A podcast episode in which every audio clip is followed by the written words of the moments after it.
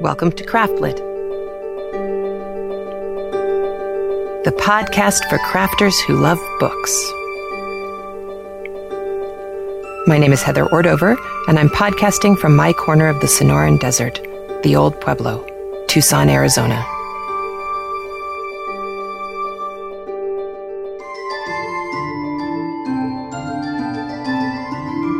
Episode 165 The Admirable Admiral. This episode of Craftlit is brought to you by Knitting Out Loud. Listen while you knit. Also, Knit Circus, featuring three rings of fun. You can visit Knit Circus at knitcircus.com. Also, Craftlit and Holiday Travel take you to London, Bath, and Wales this fall, October 2nd through 9th, 2010. Go to craftlit.com to get more information and find out about how you can join us on our trip this fall. La, hello. I am so, so happy to be here with you today. It is a gorgeous sunny day here in the Old Pueblo, and it's feeling very springy. It's warm, but it's not hot. We actually have had uh, a, a cloudy day earlier this week. I know that doesn't sound very shocking to most of you who are still um, living with snorkeling gear on in the Northeast, but uh, but here it is quite something to have a day that is cloudy all the way through. We don't usually do that. We get rain in the afternoon, or rain in the evening, or rain in the morning, but we rarely have uh, a storm or a cloud system come and sit on us, and we did. So you know that was fun for a bit, and then uh, and then it went away, and now it's sunny again. And as I am still working on the toes to the socks that I'm designing for the upcoming book, I don't have a whole lot of crafty news for you.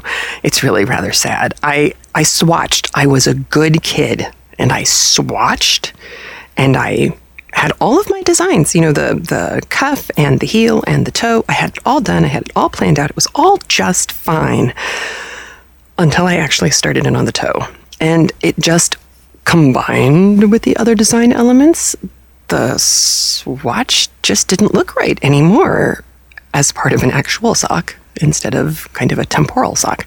So I uh, I have ripped the toe out now, and you know I'm not a ripper. I've ripped it out now six times. I'm on my sixth. Well, I ripped it out five times. I'm on my sixth Thank God the yarn is holding up. I've, I've been using, uh, for those of you who recall the 2009 Craftlit Challenge, I have been using some of the Scarlet Letter yarn, that gorgeous, bright, scarlet red um, wool silk blend from, um, from Meg at March Hare. Meg, who is now in Italy for the foreseeable future. So I think, you know, after we're done with uh, London, Bath, and Wales, I think perhaps we should plan a trip over to northern Italy. What say you? A what? I'm, uh, I'm trying to figure out what Italian literature we could do um, that I could have anything useful to say. I, I mean, you know, certainly Frankenstein uh, was close to northern Italy. I'm really pushing it. Um, ooh, my dad was there though. My dad was in um, in the Alps. In oh heck, where was it? In uh, Victor Frankenstein's home and stomping grounds. I asked him to check and see if there were any statues to Mary Shelley or kind of in memoriam Victor types of things, but I haven't seen him since he got back, so I can't report back to you on that yet. However. I do have a lot of newsy news because I, I told you for the last two episodes that I had been reading and saving a bunch of emails that had been been coming in that I, I simply just didn't have time to uh, respond to or put on the podcast. The iPhone application. For those of you who've been listening straight through, instead of jumping in uh, new or in the middle or flipping around, which I know plenty of people do, not a problem. Do what you must. But for those of you who have the iPhone application, I um, every once in a while I go in and I check uh, I check the reviews. I check to make sure that there aren't any problems. I check to make sure that my iPhone app works every time that I upload a new podcast. And for most people, I know the iPhone application was working just swimmingly. And then mm, the second week of March, they migrated all of the episodes for Craftlit that are on a server somewhere in the ethers. They migrated them all to a new storage facility and a new interface. And all sorts of bad things started to happen. Uh, as far as my iPhone application went, all of the extras disappeared. Um, oh, a bunch of different bits and pieces just stopped working. But it turns out that those things fell apart the day that um, one of the listeners purchased and started to use the iPhone application. And the review said, quite rightly, that it was very frustrating because it seemed that the iPhone application wasn't designed with the user in mind because there was no background play. And by background play, I mean that if you are on an iPhone or an iTouch, one of the, the or an iPad now, one of the benefits is that if you are listening to the um, iTunes the, the iPod application, you should be able to, at the same time, go and check your mail or go and read your email or go and play TMZ or, you know, any one of a number of things. And you should still be able to listen while you're doing those other things. That function died right before this listener purchased it. So here's what I did I got on the little iPhone iTouch application store. And one of the things you can do is you can, from, from when you're looking at the Craftlit app for downloading, you can write a review or you can report a problem. I wrote a review saying she's right, that's wrong, that shouldn't be happening. Please check. And then I wrote a uh, report a problem thing. The report a problem doesn't come to me directly, it goes straight to the people who designed the application. If it's a problem that I need to deal with, they then forward that information to me. If the problem is theirs, then they deal with it. So, if you have the iPhone or iTouch application, and I know there's a, three or four hundred of you already who do, please double check and see if background play works for you. If it doesn't, please report a problem via the application or via, don't email the show because then it comes to me and it, it, doesn't do you any good. Go to the uh, application store, type in a search for Craftlit, get the app, get the screen, and scroll down to the bottom where you can see the little screenshots and then report a problem. Please let them know that you were testing this function. It is one of the reasons I agreed to do the goofy little application in the first place. And if they can't get this to work, then I'm going to have to have a little chat with them.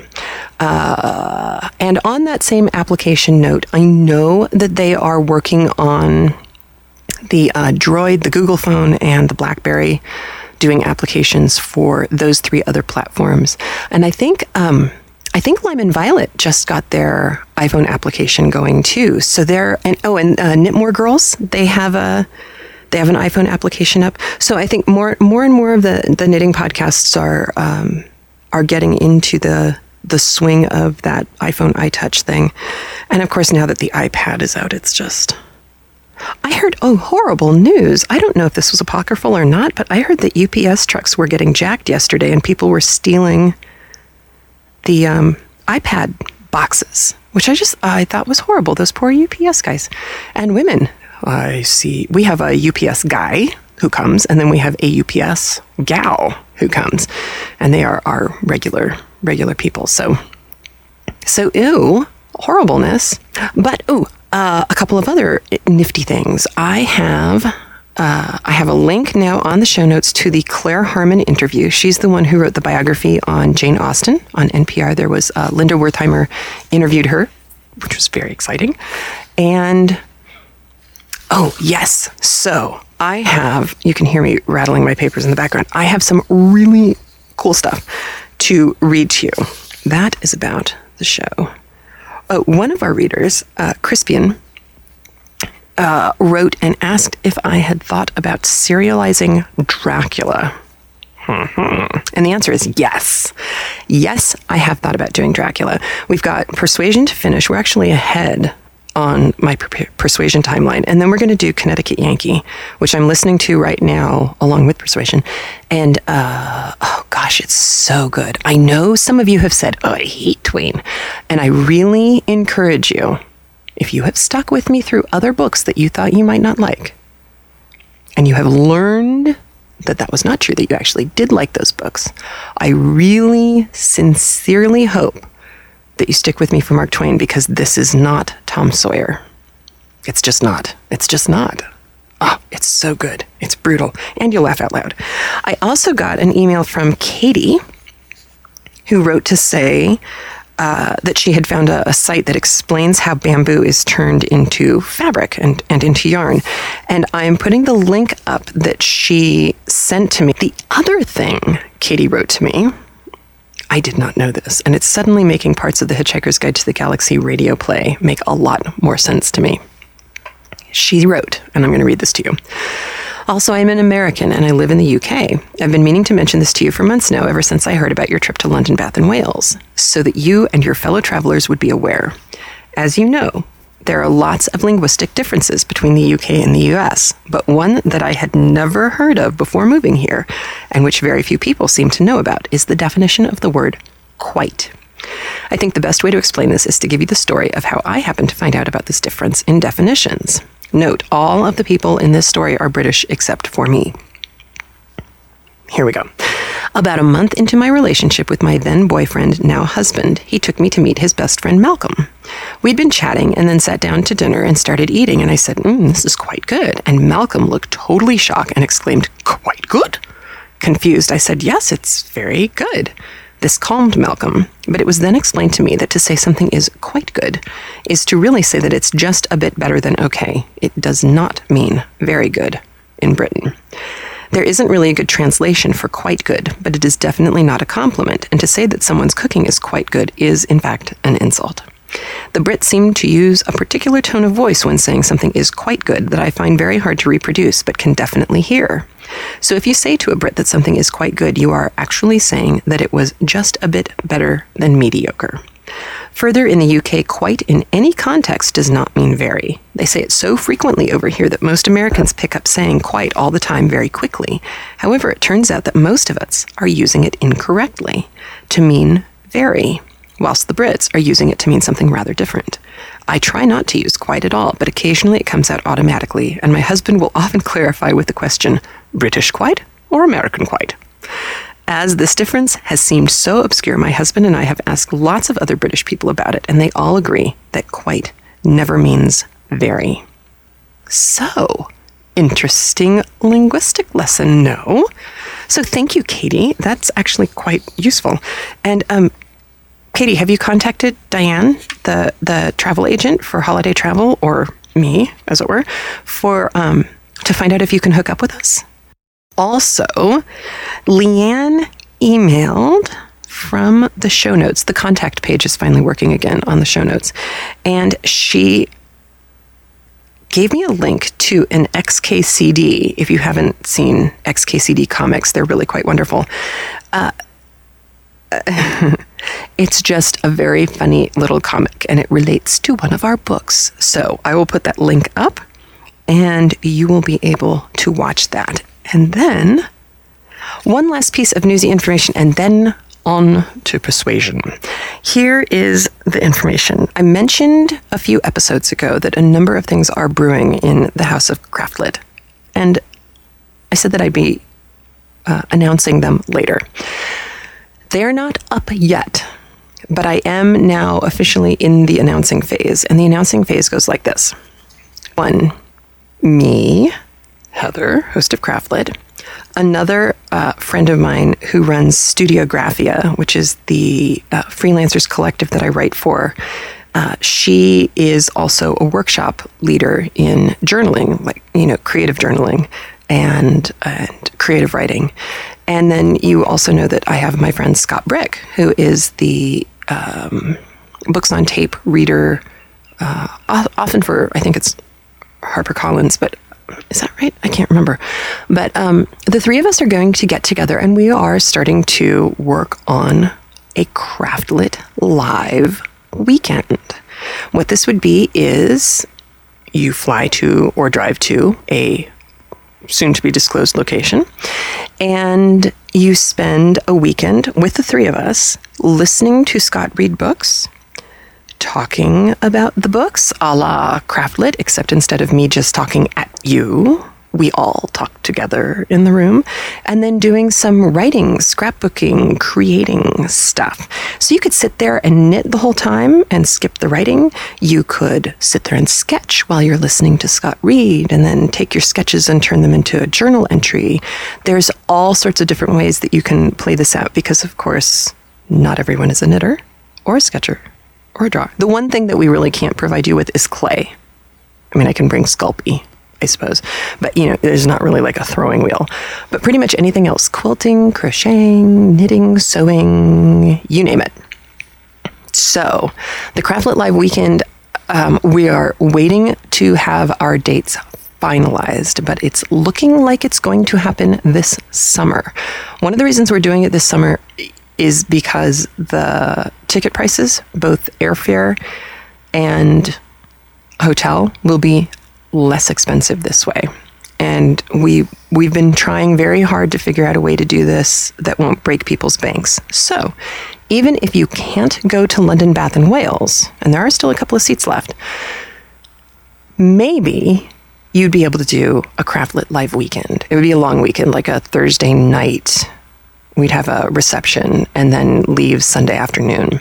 So so that's one of the things that's coming up. And if you check the craftlit.com website and look at workshops and classes, you will see more information popping up. Or you can go and register on the Craftlit website, and then I will be emailing um, newsletter information to all the people who register so that you will know what's happening as it happens. So that's number one, the workshops.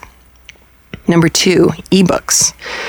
Uh, I've, over the years, over the last four years, because we're about to hit our four year anniversary, I have been getting email off and on, over and over from teachers, teachers who actually listen to the podcast before they teach the books in their own classrooms. And it occurred to me that one of the things that would be useful for teachers, because we always seem to get surprised, we English teachers, by our assistant principals the day before school starts when they say, "Oh, you know, I was going to have you teach American Lit, but that isn't going to work out. So now you're doing um, British literature." they don't seem to understand that having read a book does not mean that you know how to teach it. It takes longer and it's more complicated. I am creating ebooks based on the podcast that will include all of the the notes that I give before each chapter, but also more specific kind of how to teach these chapters information.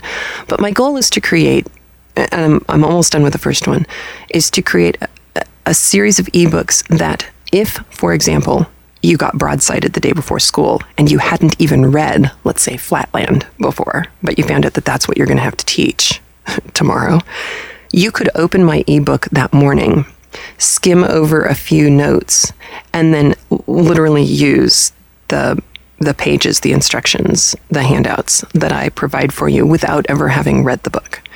Um, teachers, especially English teachers, just get flattened far too often with people not understanding how hard it is to to do this part of the process.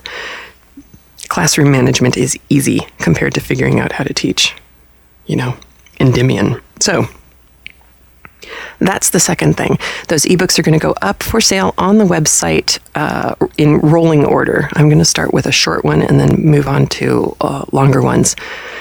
But that way I can get them out to you. I'm hoping to get them all out by the end of summer so that in the fall teachers will have access to them if uh, if you need them. So that's the second thing. The last thing is this you know, kind of becoming, I'm blathering, kind of becoming the master of your own domain for someone who grew up as a a teacher and the daughter of teachers, it's very scary kind of entering this world of working for yourself. It's also very wonderful, but um, but I'm definitely moving that direction, and you guys are kind of going there with me. So so there it is. The last piece of this becoming the master of my domain section is um, writing. Not my writing, but yours.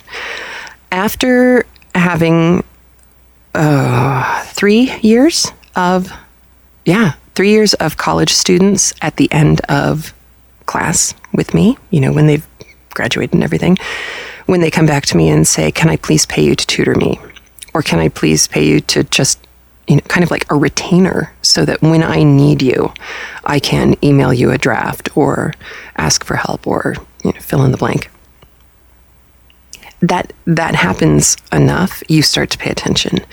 And I have, you know, I have a cohort of teacher friends and writing friends who I work with all the time and who I have worked with, past tense, for uh, decades, actually, in some cases.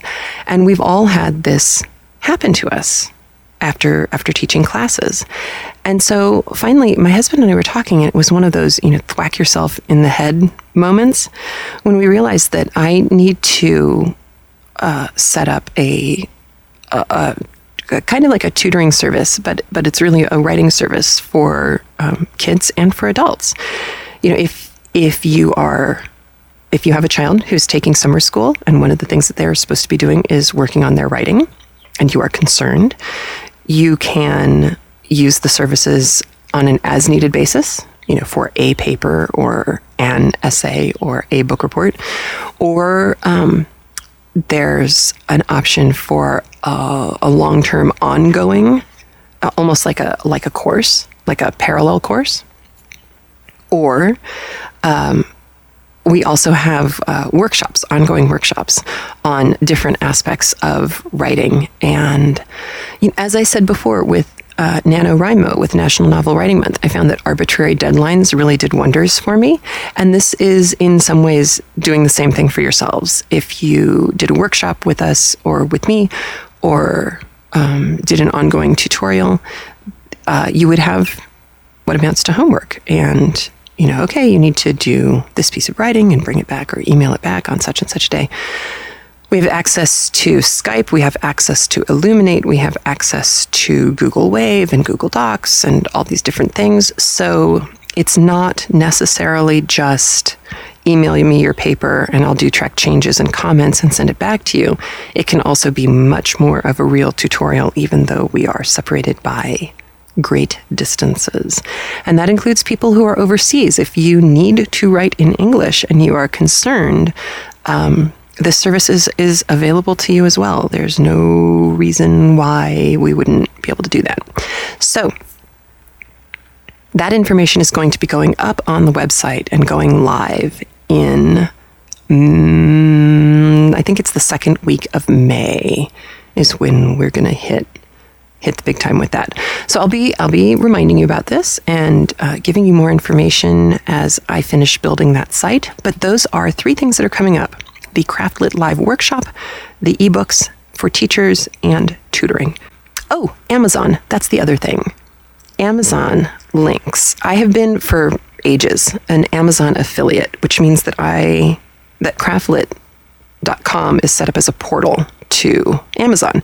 So if you click on a link from the show notes that goes to a book on Amazon and you click that link and then buy that fill in the blank book or piece of equipment or whatever, um, Craftlit gets, I think it's 4% of the purchase. So, you know, if you buy a refrigerator, start with a link from the Craftlit show notes and then go off and find it. It tracks you.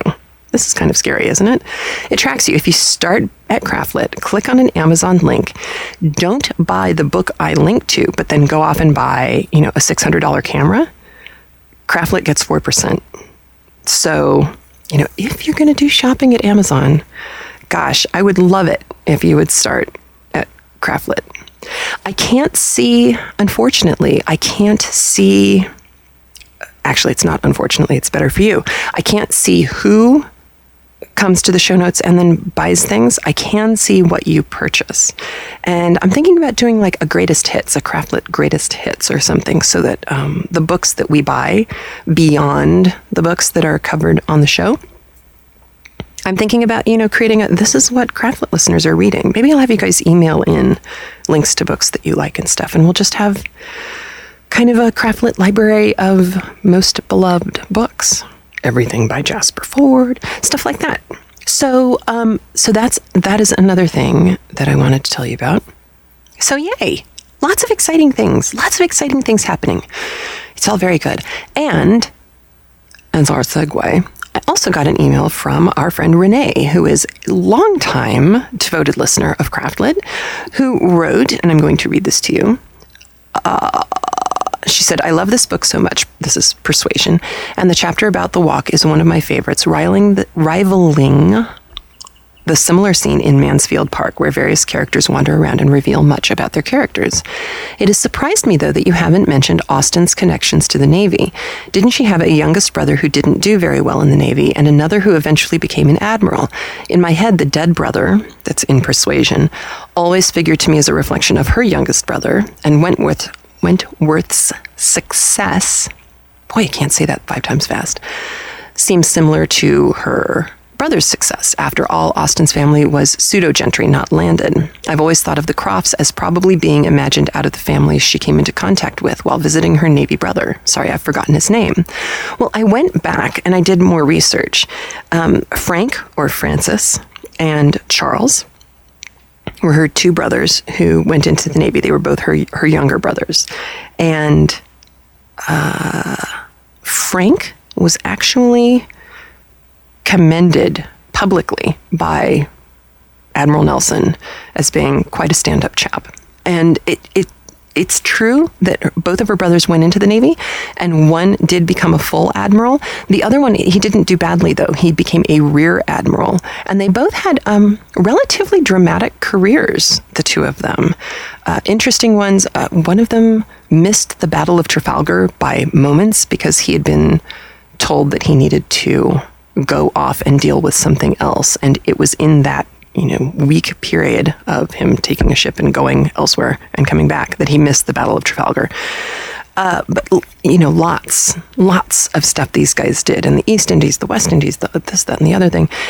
Neither of them were um, complete uh, dropouts or, or losers. Um, however, I imagine that they had stories about friends of theirs in the Navy who weren't perhaps so remarkable. Um, they they both lived quite a bit longer than Jane did. Um, I think the the one who actually died of cholera, I think that was Charles. He he died at the age of seventy three. So they they made it well well into the 1800s. Um, I think he died in 1865. Anyway, um, but yes, her connection with the Navy was quite uh, comprehensive. And not only did she have a connection with the Navy, but there is a book that I am going to link you to from the show notes called um, Jane Austen and the Navy. I know you're shocked, right? Because that title's just so secretive and hiding the truth about itself. Um, it's by a guy named Brian Southam, and it only has one review on Amazon, but uh, it looks quite interesting. And I found a, another review off-site on a Jane Austen site. That's really, um, it sounds rather lovely. If you know about and care about Jane Austen. It sounds really wonderful. And I was kind of surprised that it was written by a man. I thought that was really quite lovely. And in editing this episode today, I am cracking myself up and noticing how many times I am using the word quite. And oh, before, holy cow, before we go any further in persuasion, we have our winner of the March incentive book. This is Sew Liberated. 20 Stylish Projects for the Modern Sewist by Meg McElwee. And I put all of the names of the people who donated this month into a little bowl and closed my eyes and picked a name. And she is going to scream when I say this. It is Robin of California, who actually is one of the few people who put on the, the PayPal receipt, put, oh, I hope I get this book. I love this book. So Robin, congratulations. I hope you enjoy it as much as you think you do. And that is the March incentive for our April incentive. We have a new book called Generation T Beyond Fashion. It looks kind of like the Stitch and Bitch books on the front. It is 120 New Ways to Transform a T shirt by Megan Nicolay. And, you know, some of this stuff is kind of silly, like a fringe necklace scarf thing out of shredded pieces of t shirt. Eh. But there's also things like baby rompers and Christmas tree skirts and hot pads and dog beds. And, you know, there's just a bunch of really kind of funky, cool things. Some of my favorites are the kids' clothes, the baby clothes, which I think are really quite lovely. So, you know, if you are young, and adorable and cute, and you like to sew, and you have a bunch of old t shirts that you really would rather not throw out, but gosh, you're just not going to wear them anymore. Um, some great ideas in here. So, if you donate by going to craftlit.com and clicking on the donate button, if you donate during the month of April, you will be entered in the drawing for Generation T Beyond Fashion by Megan Nicolay. Alrighty, now back to persuasion. So, today, chapters 11 and 12. Originally, when persuasion was released, it was released in two volumes, and chapter 12 was the end of volume one because it is quite a cliffhanger. So, I'm just letting you know. That's one of the reasons why I'm putting these two together because they really are a unit. Um, in chapter 11, you will hear uh, plans being made that involve uh, Captain Wentworth and everyone. everyone. They're going to go to a place called Lyme, which is an ocean village, and they're going to visit some of Captain Wentworth's friends from the Navy, Captain and Mr. Captain and Mrs. Harville, and their friend uh, Captain Benwick. Now,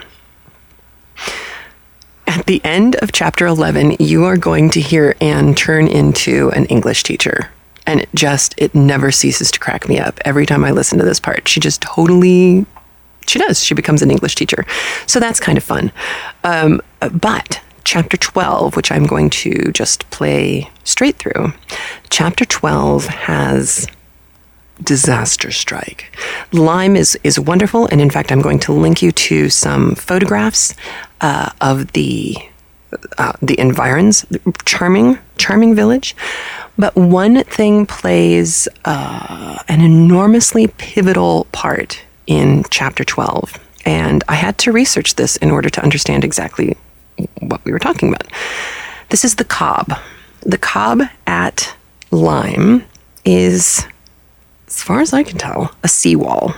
And it is a seawall unlike any I'd ever heard of before. Because here's the cool part. Originally, well, anyway, the first written mention of the Cobb is from 1328. Just calculate that for a moment. A big old seawall. They talked about how they had um, taken oak piles and driven them into the seabed, assumedly at low tide. And then they had floated boulders into place by balancing the boulders on ropes between empty barrels, you know, floating barrels. So they drift these giant boulders over into place and then pull on the ropes, and the boulders would fall into place. And it's like um, in Southern California, we called them jetties. Uh, where you had you know big pilings of rock that that went out into the water, and um, those were they weren't break fronts. They weren't to prevent uh, waves from hitting the beach like a like a uh, you know a tidal wall or a break wall that um, prevents the waves from from pounding the beach. In Southern California, they were used to keep the sand from eroding. The waves couldn't come all the way in collectively and pull sand back out into the ocean, which of course helped prevent you from losing your home, should you be lucky enough to have beachfront property. This is a little different. This is this is a seawall, and uh, it had actually been destroyed again by a by a storm shortly before um, Jane Austen uh, started being published. It's it is um, it is a seawall. It is wide. It is like many beach towns, especially in England, um, there's a fairly steep incline down to the sand, and then the Cobb kind of went from a boardwalk out and around uh, a harbor area, which meant that if you walked on the Cobb, you were really, as far as anyone's concerned, w- walking next to the water, um, even at low tide. You'd be walking next to the water. There's a Jane Austen blog that I found called Jane Austen Today. This blog explores Jane Austen as we see her today in movies, print, sequels, websites, and other modern day media. And there is a blog post from Friday, June 15th. And I can't see what year that was, but there are two pictures of the Cobb as filmed in the 2007 version of Persuasion. And I'm going to link you back to this blog page so that you too can see this picture because when you see it, you're going to think, wow, that's dangerous. Uh, and, and of course it is. And, and they're there towards the end of, of the year. I mean, you'd think it would be getting chilly and cold and everything, but Austen is very clear. She does tell you in this uh, chapter that the, the weather was really quite wonderful and not at all as foreboding as it appears in these pictures from the 2007 version of Persuasion. However, it does make what happens in chapter 12 all that much more perilous. And of course, um, we tend to take for granted how lucky we are to live in a world of modern medicine. I say we. I think it's easy for all of us to take for granted how how lucky we are to live in a world of modern medicine. And as much as I uh, like to rely as often as possible on non mm, drug related medical solutions to things, I'm also really glad that I could get an MRI last fall when we thought that I had, you know, brain damage or something horrible happen when it turned out it was just gluten. Not being able to rule out the brain tumor thing would have left me very nervous. So, you know, watching what happens in chapter 12 and remembering how limited medicine was at the time is um, sobering, I think. The other thing that happens is a character who you have only heard of but not seen before shows up in chapter 12. And listen to um, how propriety plays into his appearance. This is not the last time you will see him, but it is the first time that he is um, mentioned with any kind of, I mean, you've heard of him, but it's the first time that he's mentioned with any kind of um, agency, you know, as, as a person who can participate in the lives of the Elliots and, and Anne Elliot. So we have drama, we have, we have travel, we have happy times, we have Captain Wentworth being fabulous, and uh, and we meet some really lovely characters, beautifully beautifully described characters, and then we have drama, lots of drama, and uh, and some very funny merry scenes as well. Funny, but kind of you wish you could smack her merry scenes. So. With that, I'm going to play the next two chapters of Persuasion for you and uh, and I'm going to play them straight through. I hope you enjoy chapters 11 and 12 of Persuasion. Chapter 11 The time now approached for Lady Russell's return. The day was even fixed, and Anne, being engaged to join her as soon as she was resettled, was looking forward to an early removal to Kellynch, and beginning to think how her own comfort was likely to be affected by it. It would place her in the same village with Captain Wentworth, within half a mile of him, they would have to frequent the same church, and there must be intercourse between the two families. This was against her. But on the other hand, he spent so much of his time at Uppercross that in removing thence she might be considered rather as leaving him behind than as going towards him. And upon the whole, she believed she must, on this interesting question, be the gainer, almost as certainly as in her change of domestic society in leaving poor Mary for Lady Russell. She wished it might be possible for her to avoid ever seeing Captain Wentworth at the Hall. Those rooms had witnessed former meetings which would be brought too painfully before her, but she was yet more anxious for the possibility of Lady Russell and Captain Wentworth never meeting anywhere. They did not like each other, and no renewal of acquaintance now could do any good. And were Lady Russell to see them together, she might think that he had too much self-possession, and she too little. These points formed her chief solicitude in anticipating her removal from Uppercross, where she felt she had been stationed quite long enough. Her usefulness to little Charles would always give some sweetness to the memory of her two months' visit there, but he was gaining strength apace, and she had nothing else to stay for. The conclusion of her visit, however, was diversified in a way which she had not at all imagined. Captain Wentworth, after being unseen and unheard of at Uppercross for two whole days, appeared again among them to justify himself by a relation of what had kept him away. A letter from his friend, Captain Harville, having found him out at last, had brought intelligence of Captain Harville's being settled with his family at Lyme for the winter, of their being, therefore, quite unknowingly, within twenty miles of each other.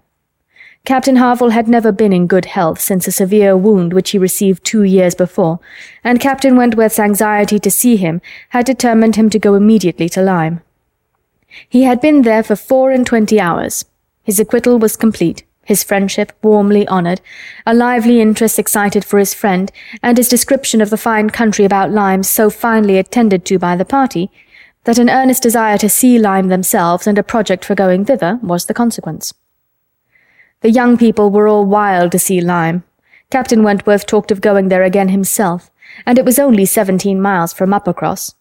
Though November, the weather was by no means bad, and in short, Louisa, who was the most eager of the eager, having formed the resolution to go, and besides the pleasure of doing as she liked, being now armed with the idea of merit in maintaining her own way, bore down all the wishes of her father and mother for putting it off till summer, and to Lyme they were to go. Charles, Mary, Anne, Henrietta, Louisa, and Captain Wentworth. The first heedless scheme had been to go in the morning and return at night, but to this Mr. Musgrove, for the sake of his horses, would not consent. And when it came to be rationally considered, a day in the middle of November would not leave much time for seeing a new place, after deducting seven hours, as the nature of the country required, for going and returning. They were, consequently, to stay the night there, and not to be expected back till the next day's dinner. This was felt to be a considerable amendment.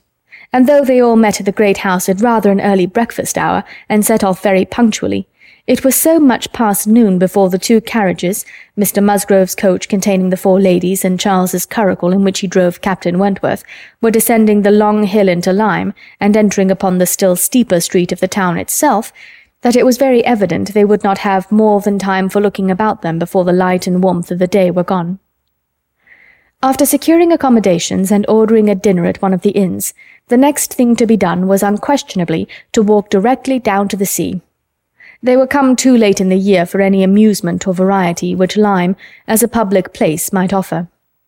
The rooms were shut up, the lodgers almost all gone, scarcely any family but of the residents left, and, as there is nothing to admire in the buildings themselves, the remarkable situation of the town, the principal street almost hurrying into the water, the walk to the Cobb skirting round the pleasant little bay, which in the season is animated with bathing machines and company, the Cobb itself, its old wonders and new improvements, with the very beautiful line of cliffs stretching out to the east of the town, are what the stranger's eye will seek and a very strange stranger it must be who does not see charms in the immediate environs of Lyme to make him wish to know it better.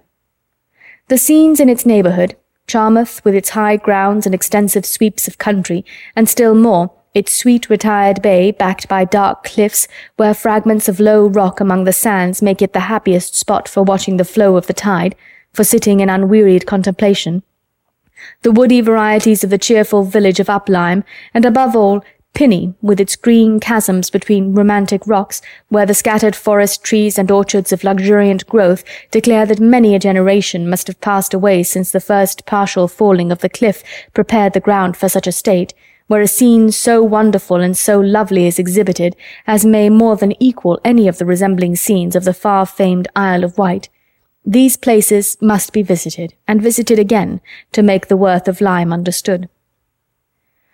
The party from Uppercross, passing down by the now deserted and melancholy-looking rooms, and still descending, soon found themselves on the seashore, and lingering only, as all must linger and gaze on a first return to the sea who ever deserved to look on it at all, proceeded towards the Cobb, equally their object in itself and on Captain Wentworth's account. For in a small house near the foot of an old pier of unknown date were the Harvilles settled.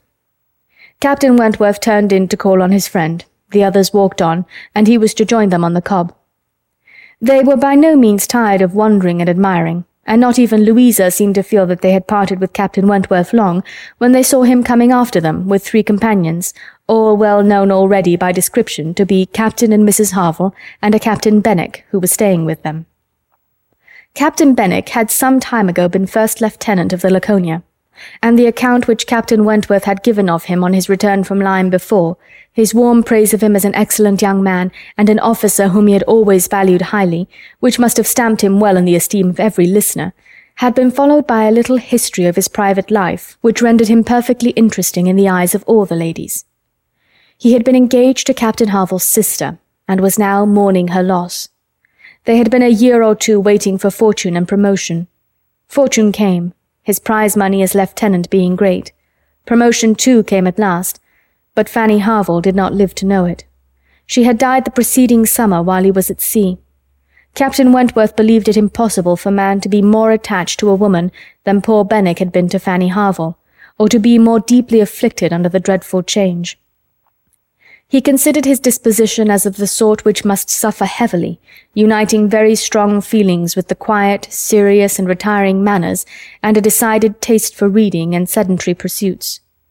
To finish the interest of the story, the friendship between him and the Harvilles seemed, if possible, augmented by the event which closed all their views of alliance, and Captain Benwick was now living with them entirely.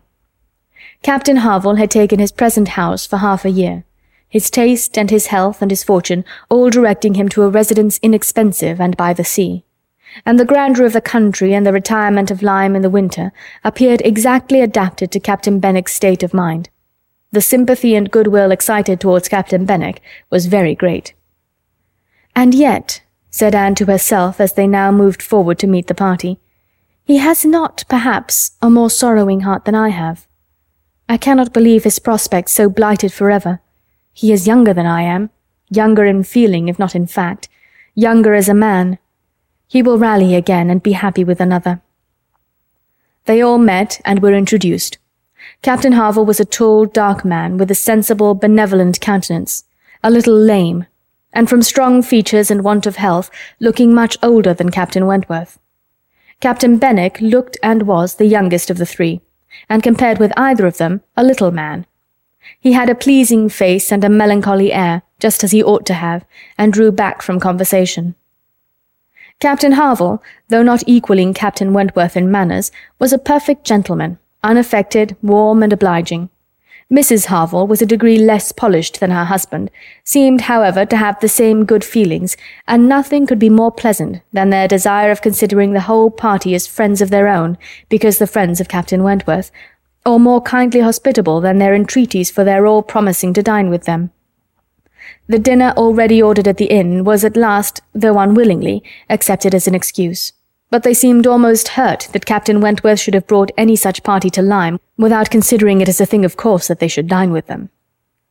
There was so much attachment to Captain Wentworth in all this, and such a bewitching charm in a degree of hospitality so uncommon, so unlike the usual style of give and take invitations and dinners of formality and display, that Anne felt her spirits not likely to be benefited by an increasing acquaintance among his brother officers.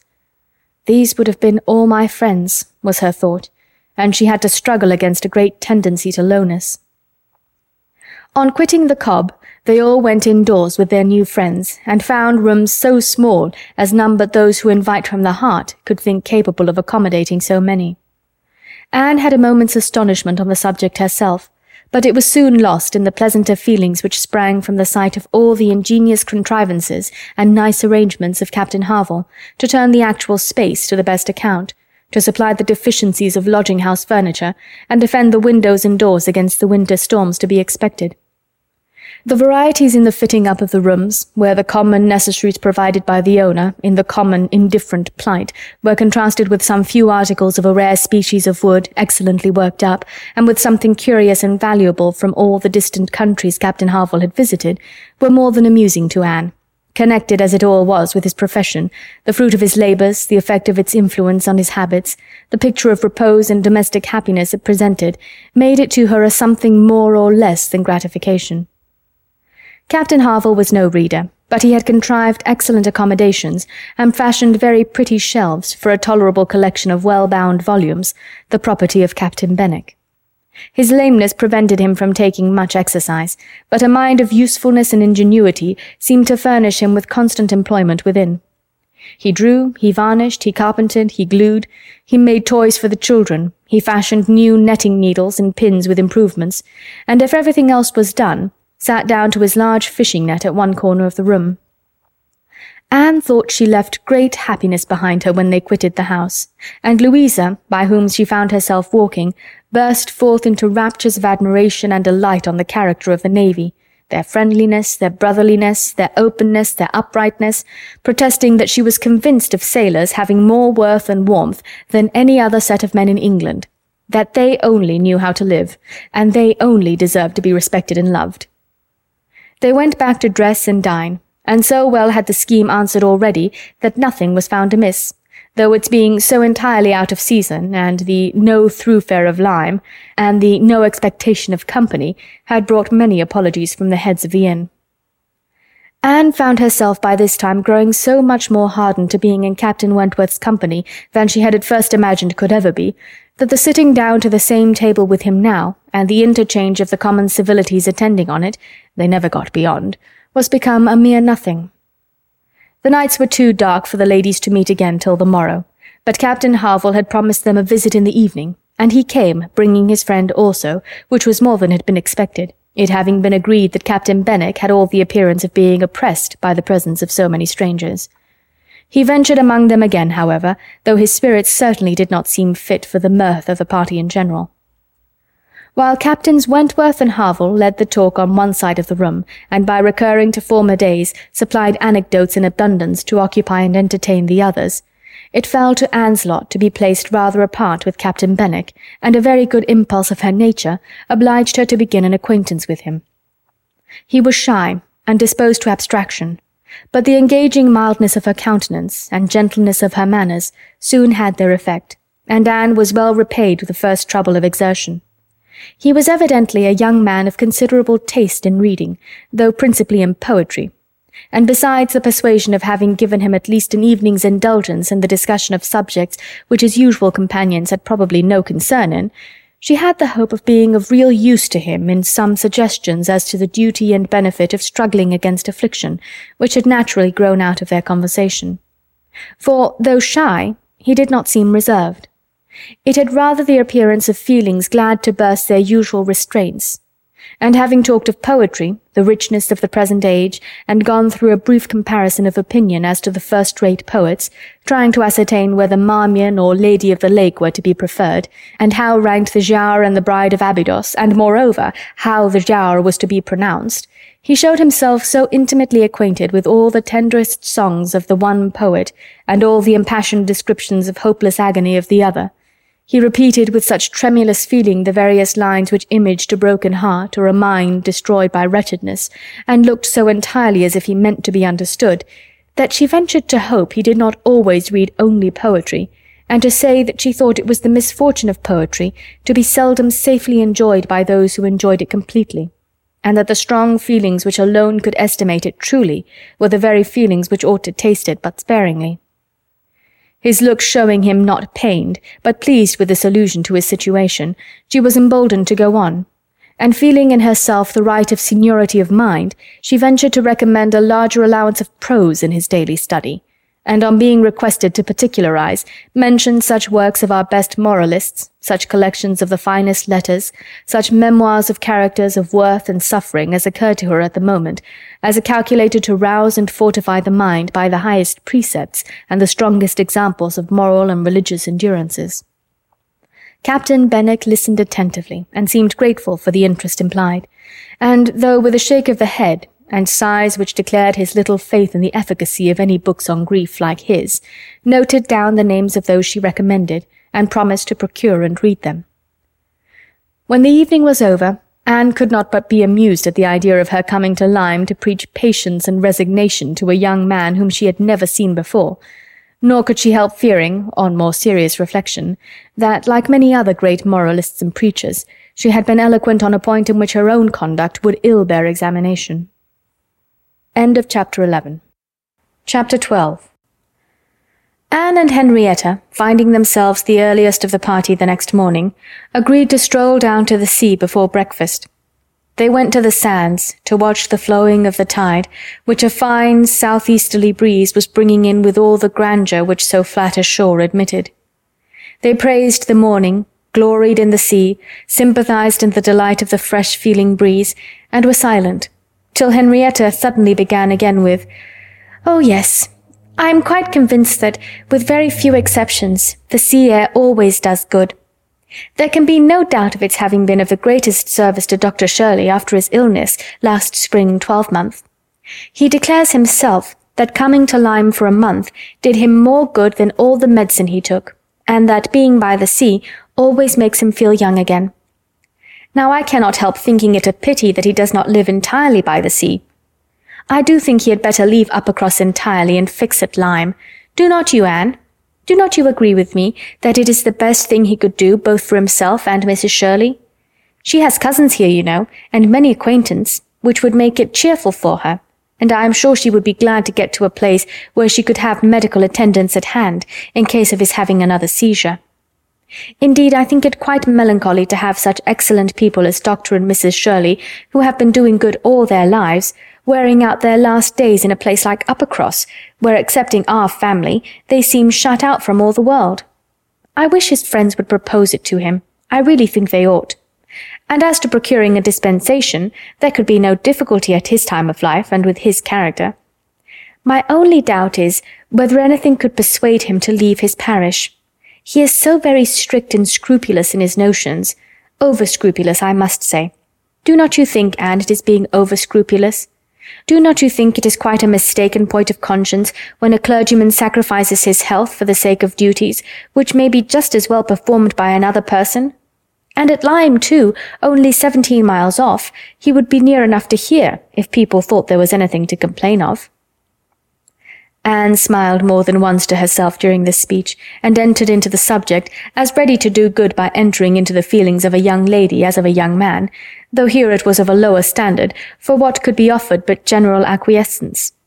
She said all that was reasonable and proper on the business, felt the claims of Dr. Shirley to repose as she ought, saw how very desirable it was that he should have some active, respectable young man as a resident curate, and was even courteous enough to hint at the advantage of such resident curates being married. I wish, said Henrietta, very well pleased with her companion, I wish Lady Russell lived at Uppercross and were intimate with Dr. Shirley. I have always heard of Lady Russell as a woman of the greatest influence with everybody. I always look upon her as able to persuade a person to anything. I am afraid of her, as I have told you before, quite afraid of her, because she is so very clever. But I respect her amazingly, and wish we had such a neighbour at Uppercross. Anne was amused by Henrietta's manner of being grateful, and amused also that the course of events and the new interests of Henrietta's views should have placed her friend at all in favour with any of the Musgrove family. She had only time, however, for a general answer, and a wish that such another woman were at Uppercross, before all subjects suddenly ceased on seeing Louisa and Captain Wentworth coming towards them.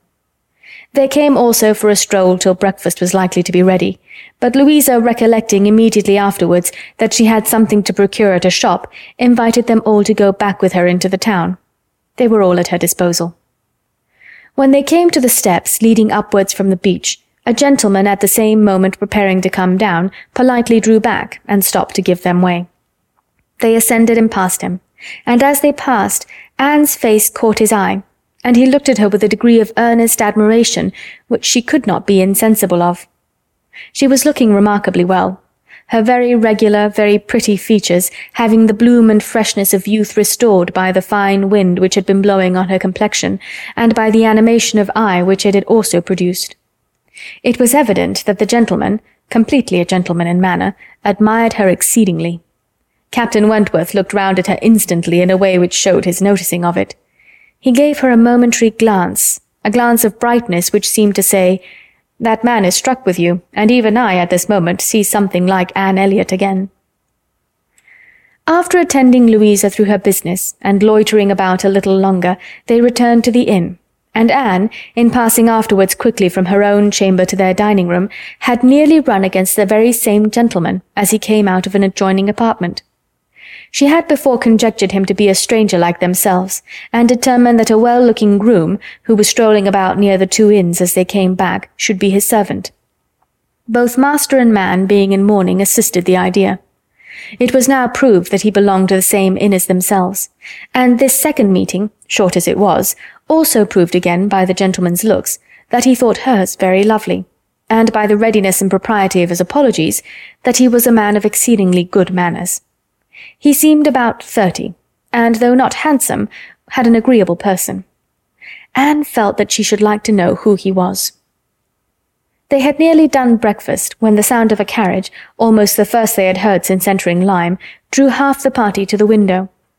It was a gentleman's carriage, a curricle, but only coming round from the stable yard to the front door. Somebody must be going away. It was driven by a servant in mourning. The word curricle made Charles Musgrove jump up that he might compare it with his own. The servant in mourning roused Anne's curiosity and the whole six were collected to look by the time the owner of the curricle was to be seen issuing from the door, amidst the bows and civilities of the household, and taking his seat to drive off. Ah, cried Captain Wentworth instantly, and with half a glance at Anne. It is the very man we passed. The Miss Musgroves agreed to it, and having all kindly watched him as far up the hill as they could, they returned to the breakfast table. The waiter came into the room soon afterwards. Pray, said Captain Wentworth immediately, can you tell us the name of the gentleman who has just gone away? Yes, sir. A Mr. Elliot, a gentleman of large fortune, came in last night from Sidmouth. Dare say you heard the carriage, sir, while you were at dinner, and going on now for Crewkherne in his way to Bath and London. Elliot! Many had looked on each other, and many had repeated the name before all this had been got through, even by the smart rapidity of a waiter. Bless me, cried Mary. It must be our cousin. It must be our Mr. Elliot. It must indeed. Charles, Anne, must not it? In mourning, you see, just as our Mr. Elliot must be. How very extraordinary. In the very same inn with us. Anne, must not it be our Mr. Elliot? My father's next heir? Pray, sir, turning to the waiter, did not you hear, did not his servant say whether he belonged to the Kellynch family? No, ma'am. He did not mention no particular family, but said his master was a very rich gentleman, and would be a baronet some day. There, you see, cried Mary in an ecstasy, just as I said, heir to Sir Walter Elliot. I was sure that would come out if it was so. Depend upon it, that is a circumstance which his servants take care to publish wherever he goes. But Anne, only conceive how extraordinary. I wish I had looked at him more. I wish we had been aware in time who it was, that he might have been introduced to us. What a pity we should not have been introduced to each other. Do you think he had the Elliot countenance? I hardly looked at him, I was looking at the horses. But I think he had something of the Elliot countenance. I wonder the arms did not strike me. Oh, the greatcoat was hanging over the panel and hid the arms. So it did. Otherwise, I am sure I should have observed them, and the livery too. If the servant had not been in mourning, one should have known him by the livery. Putting all these very extraordinary circumstances together, said Captain Wentworth, we must consider it to be the arrangement of Providence that you should not be introduced to your cousin. When she could command Mary's attention, Anne quietly tried to convince her that their father and Mr. Elliot had not, for many years, been on such terms as to make the power of attempting an introduction at all desirable. At the same time, however, it was a secret gratification to herself to have seen her cousin, and to know that the future owner of Kellynch was undoubtedly a gentleman, and had an air of good sense. She would not, upon any account, mention her having met with him the second time. Luckily, Mary did not attend to their having passed close by him in their earlier walk, but she would have felt quite ill-used by Anne's having actually run against him in the passage, and received his very polite excuses, while she had never been near him at all. No, that cousinly little interview must remain a perfect secret. Of course, said Mary. You will mention our seeing Mr. Elliot the next time you write to Bath. I think my father certainly ought to hear of it. Do mention all about him. Anne avoided a direct reply. But it was just the circumstance which she considered as not merely unnecessary to be communicated, but as what ought to be suppressed. The offence which had been given her father many years back she knew. Elizabeth's particular share in it she suspected. And that Mr. Elliot's idea always produced irritation in both was beyond a doubt. Mary never wrote to Bath herself. All the toil of keeping up a slow and unsatisfactory correspondence with Elizabeth fell on Anne. Breakfast had not been long over when they were joined by Captain and Mrs. Harville and Captain Benwick, with whom they had appointed to take their last walk about Lyme. They ought to be setting off for Uppercross by one, and in the meanwhile were to be all together and out of doors as long as they could. Anne found Captain Benwick getting near her as soon as they were all fairly in the street. Their conversation the preceding evening did not disincline him to seek her again, and they walked together some time, talking as before of Mr. Scott and Lord Byron, and still as unable as before, and as unable as any other two readers, to think exactly alike of the merits of either, till something occasioned an almost general change amongst their party, and instead of Captain Benwick, she had Captain Harville by her side. Miss Elliot, said he, speaking rather low. You have done a good deed in making that poor fellow talk so much. I wish he could have such company oftener. It is bad for him, I know, to be shut up as he is, but what can we do? We cannot part. No, said Anne, that I can easily believe to be impossible. But in time, perhaps. We know what time does in every case of affliction, and you must remember, Captain Harville, that your friend may yet be called a young mourner, only last summer, I understand. Ay, true enough, with a deep sigh. Only June. And not known to him, perhaps, so soon. Not till the first week of August, when he came home from the Cape, just made into the grappler. I was at Plymouth, dreading to hear of him. He sent in letters, but the grappler was under orders for Portsmouth. There the news must follow him, but who was to tell it? Not I. I would as soon have been run up to the yardarm, Nobody could do it but that good fellow, pointing to Captain Wentworth. The Laconia had come into Plymouth the week before. No danger of her being sent to sea again. He stood his chance for the rest, wrote up for leave of absence, but without waiting the return, travelled night and day till he got to Portsmouth, rowed off to the Grappler that instant, and never left the poor fellow for a week. That's what he did, and nobody else could have saved poor James. You may think, Miss Elliot, whether he is dear to us. Anne did think on the question with perfect decision, and said as much in reply as her own feeling could accomplish, or as his seemed able to bear, for he was too much affected to renew the subject, and when he spoke again, it was of something totally different. Mrs. Harville's giving it as her opinion that her husband would have quite enough walking by the time he reached home, determined the direction of all the party in what was to be their last walk. They would accompany them to their door, and then return and set off themselves. By all their calculations, there was just time for this. But as they drew near the Cobb, there was such a general wish to walk along it once more, all were so inclined, and Louisa soon grew so determined, that the difference of a quarter of an hour, it was found, would be no difference at all. So with all the kind leave-taking, and all the kind interchange of invitations and promises which may be imagined, they departed from Captain and Mrs. Harville at their own door, and still accompanied by Captain Benwick, who seemed to cling to them to the last, proceeded to make the proper adieus to the Cobb. Anne found Captain Benwick again drawing near her. Lord Byron's dark blue seas could not fail of being brought forward by their present view, and she gladly gave him all her attention as long as attention was possible. It was soon drawn, perforce, another way. There was too much wind to make the high part of the new Cobb pleasant for the ladies, and they agreed to get down the steps to the lower, and all were contented to pass quietly and carefully down the steep flight, excepting Louisa. She must be jumped down them by Captain Wentworth. In all their walks he had had to jump her from the stiles. The sensation was delightful to her.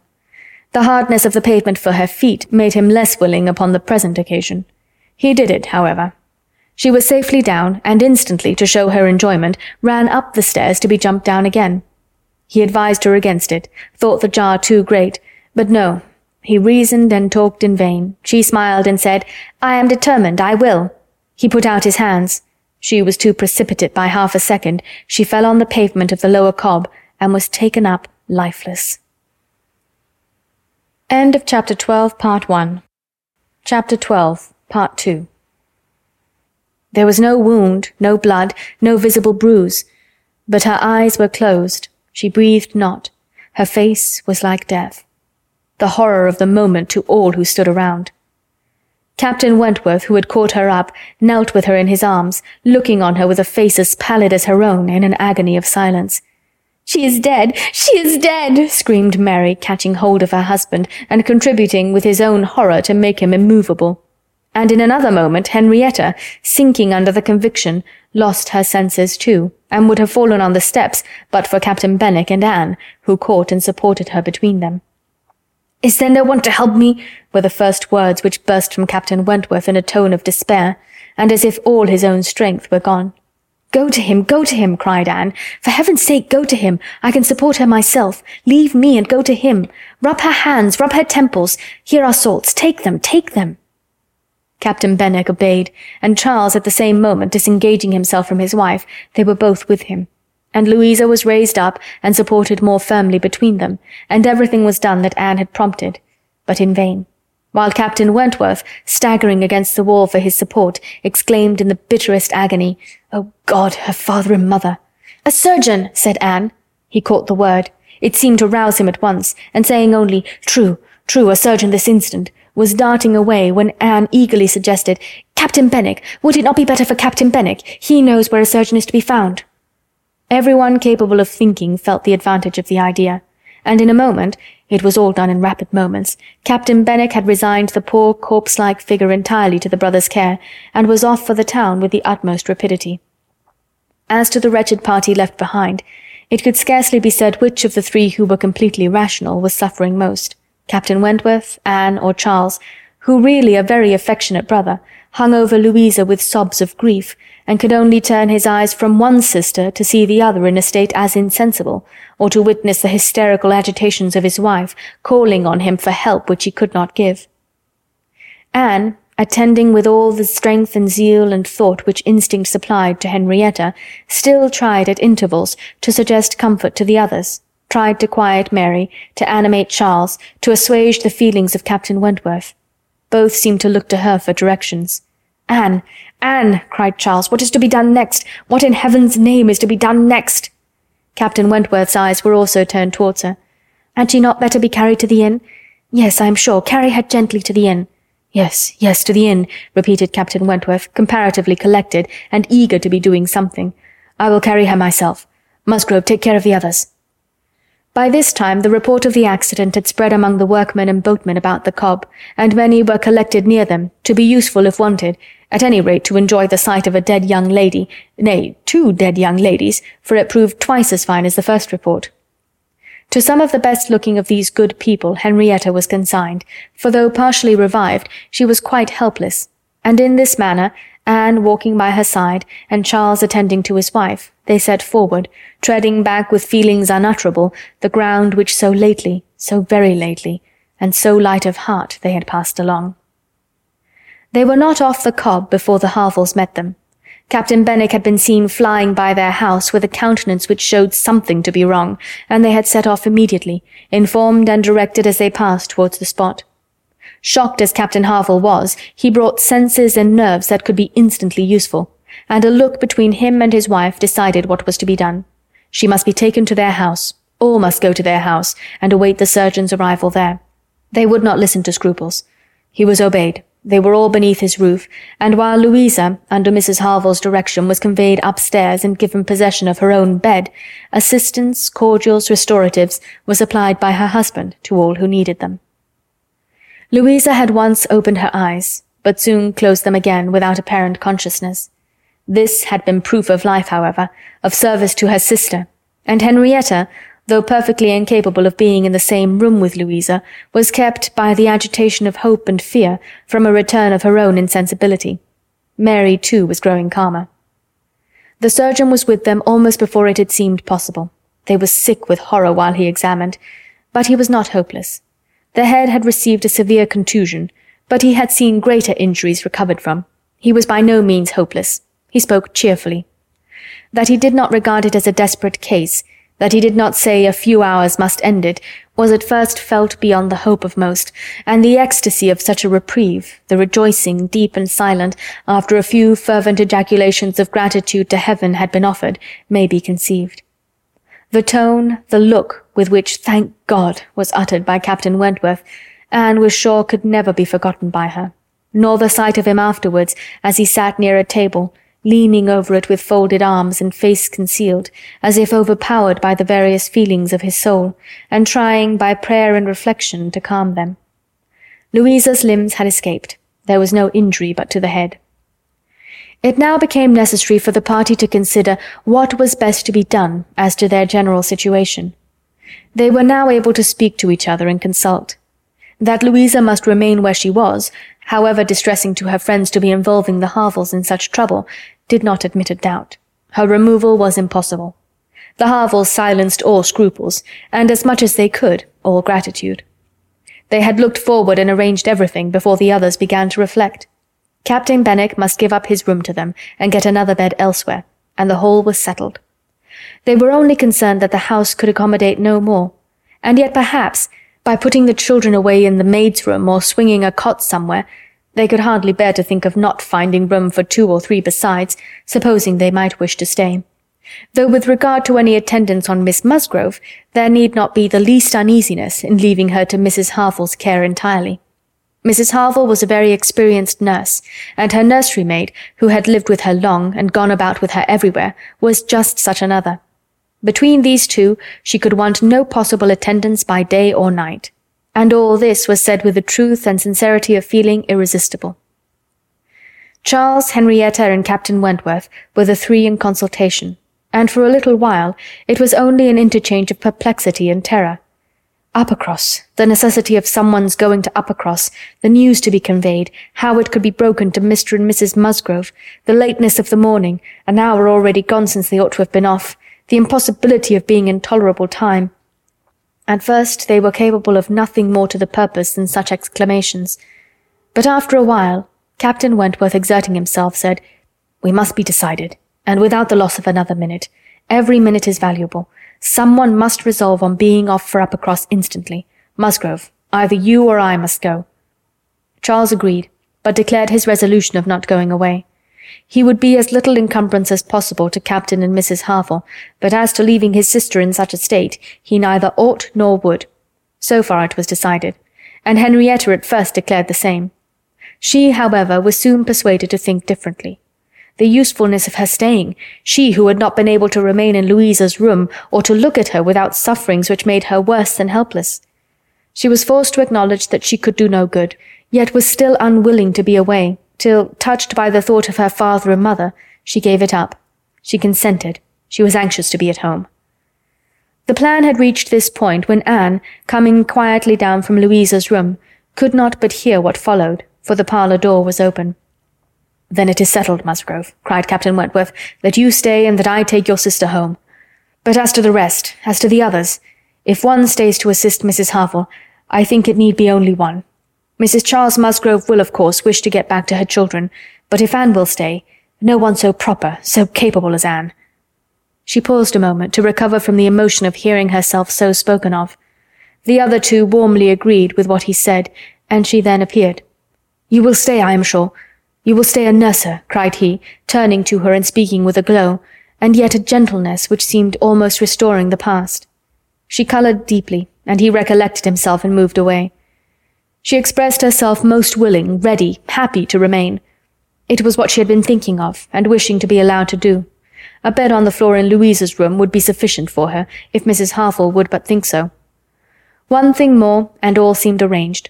Though it was rather desirable that Mr. and Mrs. Musgrove should be previously alarmed by some share of delay, yet the time required by the Uppercross horses to take them back would be a dreadful extension of suspense, and Captain Wentworth proposed, and Charles Musgrove agreed, that it would be much better for him to take a chaise from the inn and leave Mr. Musgrove's carriage and horses to be sent home the next morning early, when there would be the further advantage of sending an account of Louisa's night.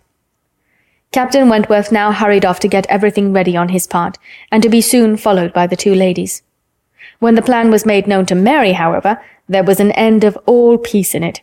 She was so wretched and so vehement, complained so much of injustice in being expected to go away instead of Anne, Anne who was nothing to Louisa, while she was her sister and had the best right to stay in Henrietta's stead. Why was not she to be as useful as Anne? And to go home without Charles, too, without her husband. No, it was too unkind. And in short, she said more than her husband could long withstand, and as none of the others could oppose when he gave way, there was no help for it. The change of Mary for Anne was inevitable. Anne had never submitted more reluctantly to the jealous and ill-judging claims of Mary. But so it must be, and they set off for the town. Charles taking care of his sister, and Captain Benwick attending to her. She gave a moment's recollection as they hurried along to the little circumstances which the same spots had witnessed earlier in the morning. There she had listened to Henrietta's schemes for Dr. Shirley's leaving Uppercross. Farther on she had first seen Mr. Elliot. A moment seemed all that could now be given to any one but Louisa, or those who were wrapped up in her welfare.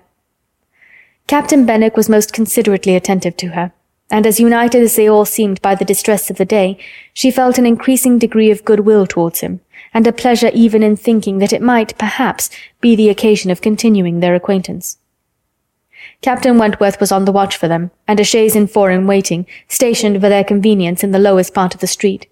But his evident surprise and vexation at the substitution of one sister for the other, the change in his countenance, the astonishment, the expressions begun and suppressed, with which Charles was listened to, made but a mortifying reception of Anne, or must at least convince her that she was valued only as she could be useful to Louisa. She endeavoured to be composed and to be just. Without emulating the feelings of an Emma towards her Henry, she would have attended on Louisa with a zeal above the common claims of regard for his sake, and she hoped he would not long be so unjust as to suppose she would shrink unnecessarily from the office of a friend. In the meanwhile she was in the carriage. He had handed them both in, and placed himself between them and in this manner, under these circumstances, full of astonishment and emotion to Anne, she quitted Lyme. How long the stage would pass, how it was to affect their manners, what was to be their sort of intercourse, she could not foresee. It was all quite natural, however. He was devoted to Henrietta, always turning towards her, and when he spoke at all, always with the view of supporting her hopes and raising her spirits. In general, his voice and manner were studiously calm. To spare Henrietta from agitation seemed the governing principle. Once only, when she had been grieving over the last ill-judged, ill-fated walk to the Cobb, bitterly lamenting that it had ever been thought of, he burst forth, as if wholly overcome. Don't talk of it, don't talk of it, he cried. Oh God, that I had not given way to her at the fatal moment.